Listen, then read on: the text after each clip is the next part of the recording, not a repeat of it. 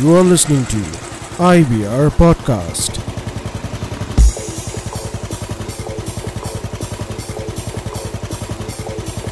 And this is India Bull Riders. Welcome to I podcast और आप सुन रहे हैं सतीश को तो भाई लोगों पिछले एपिसोड में हमने क्या सीखा था एक्चुअली कोई शिक्षा की कोई क्लास नहीं थी बट हमने ये पता किया था कि IBR किस तरह से पहले फॉर्म हुआ था।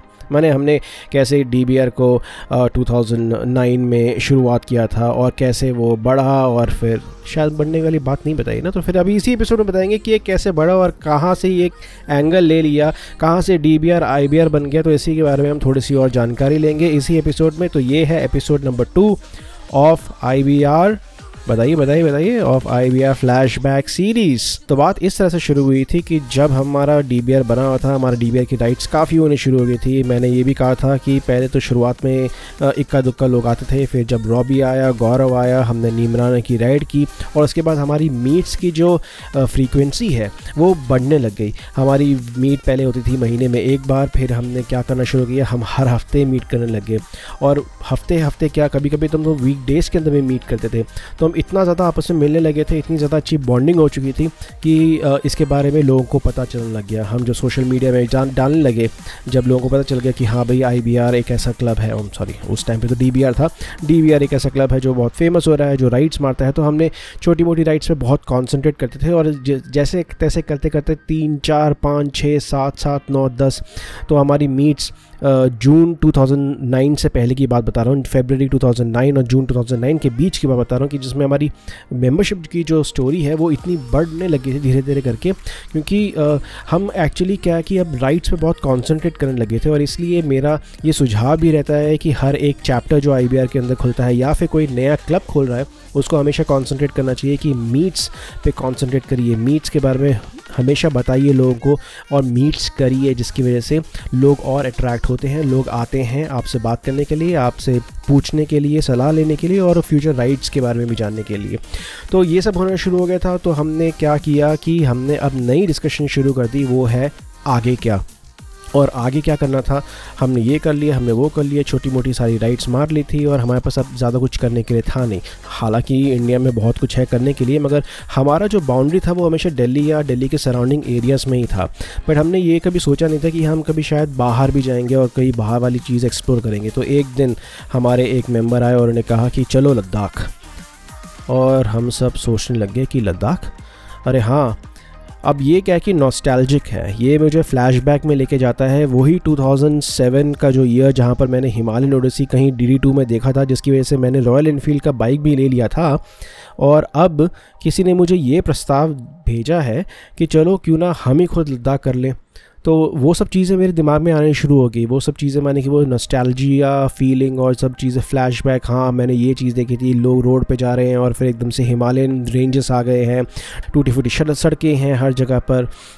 तो ये सब चीज़ें क्या कि ना काफ़ी फैसिनेट करने लगी और काफ़ी अच्छा लगने लग गया और मैंने जब आपस में डिस्कस किया बाकी लोगों के साथ तो सबने बोला हाँ क्यों नहीं? बट वो डर था मेरे अंदर, वो गूज बम्स आ रहे थे जब मैं सोच रहा था इसके बारे में कि अरे यार, इतने दिनों तक बाहर रहना पड़ेगा फैमिली के को छोड़ के आज तक कभी गए नहीं हैं घर पे लोग परेशान होंगे और ये बाइक बीच में धोखा दे तो हम करेंगे क्या? और कैसे बाइक रिपेयर करेंगे? बहुत चीज़ें थी हमारे दिमाग में, क्योंकि उस टाइम पर इतना कुछ मटीरियल मिलता नहीं था, जिसको आप रेफ़र कर सकते हैं। उस टाइम पर हमें बहुत कुछ पता नहीं था कि बाइक कैसे रिपेयर करते हैं, क्या स्पेयर पार्ट्स चाहिए होते हैं, क्या चीज़ें चाहिए होती हैं, क्या नहीं चाहिए होती है, कितने कपड़े रखने हैं, क्या राइडिंग गेयर्स होते हैं, हमें कुछ भी नहीं पता था। बट हमारे पास एक ही एक अच्छी बात थी कि वो जज्बा था। और एक कॉन्फिडेंस था कि हाँ यार हम कर तो लेंगे क्योंकि आ, हमारी एक अच्छी बॉन्डिंग बन चुकी है। तो उसी वजह से हमने बोला चलो ठीक है करते हैं। तो जून 2009 आ, में हमने ये राइड की। अब लगभग ये था करीबन सोलह तारीख या छः तारीख सॉरी या छः तारीख को हमने अपनी राइड शुरू की थी। और ये पूरी राइड थी हमारे सोलह दिनों की आइटनरी बनी पूरी हमने सब कुछ किया। अभी मैं इसके बारे में, मैंने पूरी लद्दाख ट्रिप के बारे में अभी नहीं बताऊँगा क्योंकि उसके बारे में मैं एक्चुअली एक सेपरेट वीडियो रखूँगा। वो 2009 का था। आज के टाइम पे बहुत सारी चीज़ें एप्लीकेबल भी नहीं होंगी तो मैं आपको ज़्यादा उसके बारे में इन्फॉर्मेशन देना नहीं चाहता अभी फ़िलहाल के टाइम पे। बट वो एक अलग ही एक्सपीरियंस था तो उसके बारे में एक अच्छा सा, एक अलग सा हम एक पॉडकास्ट बनाएँगे, जहाँ पर और लोगों को बुलाएँगे जो उस राइड के पार्ट थे और उनके साथ में मिल हम इसके बारे में बताएँगे कि हमने वो किस तरह से राइड की थी।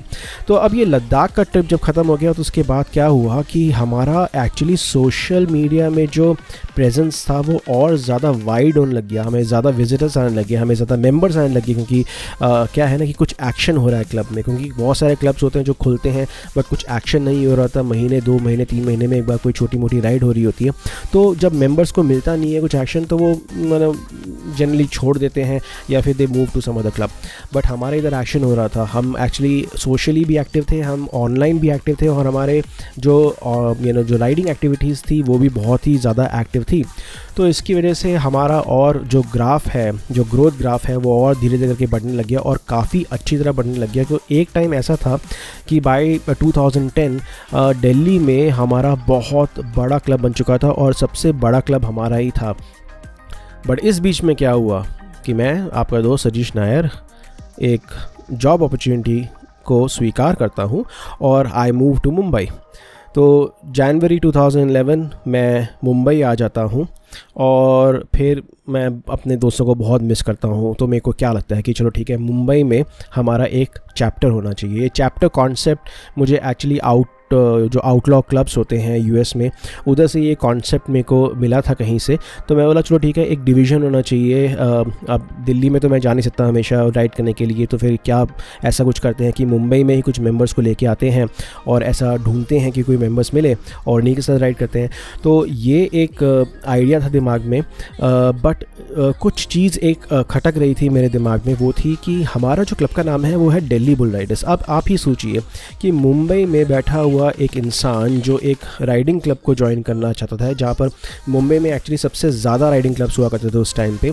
तो उस टाइम पे एक बंदा क्यों एक ऐसा क्लब ज्वाइन करेगा जो दिल्ली बेस्ड है, या फिर उसका नाम में दिल्ली आ रहा है? तो उस टाइम पे एक बहुत ही ज़्यादा एक कॉन्शियस डिसीज़न लिया और ये कॉन्शियस डिसीज़न लेते लेते हमें एक बहुत टाइम लग गया, क्योंकि by the by nineteen of June around हमने ये डिसीज़न पूरा फाइनलाइज कर दिया कि अब हमारे क्लब का नाम दिल्ली बुल राइडर्स से हट कर अब हो जाएगा इंडिया बुल राइडर्स अब ख़ास बात इसमें एक ही थी कि Delhi was very specific Delhi और हमें, हमारा एक विज़न था कि हम पूरे ऑल अक्रॉस इंडिया में मूव हो स्टार्टिंग विद मुंबई तो हमने एक्चुअली अपने क्लब का नाम चेंज कर दिया from D B R to I B R which is like India Bull Riders तो ये है story I B R M C कैसे फॉर्म हुआ? तो ultimately D B R form हुआ 2007 नवंबर में. I B R M C actually is renamed version of DBR and this renaming actually was done on 19th of June 2011 तो इधर से हमारी कहानी शुरू हुई और आई बी आर बढ़ता गया, बढ़ता बढ़ता गया। और अभी आज आपको पता ही है कि हमारे पास बहुत सारे चैप्टर्स हैं। फिफ्टीन एक्टिव चैप्टर्स हैं और बहुत सारे और भी चैप्टर्स हमारे बन रहे हैं। तो अभी मैं आपको नेक्स्ट एपिसोड में बताऊँगा कि आईबीआर कैसे ग्रो हुआ और आज के टाइम पे आईबीआर में कितने सारे चैप्टर्स हैं, हम किस तरह से ऑपरेट करते हैं और कुछ और भी ज़्यादा इन्फॉर्मेशन देंगे आईबीआर के बारे में। तो आप प्लीज़ इस यू नो इस पॉडकास्ट को, हमारे पॉडकास्ट पूरा पैकेज को वो फेवरेट का एक बटन होगा एंकर एप्लीकेशन में, उसको फेवरेट के बटन को दबा देना, जिसकी वजह से क्या होगा कि जब भी कोई नया पॉडकास्ट नया आएगा तो आपको नोटिफिकेशन आ जाएगा। प्लस आपको ये बताना चाहता हूँ कि हमारा ये जो पॉडकास्ट है, वो अब स्पॉटिफाई में भी अवेलेबल है।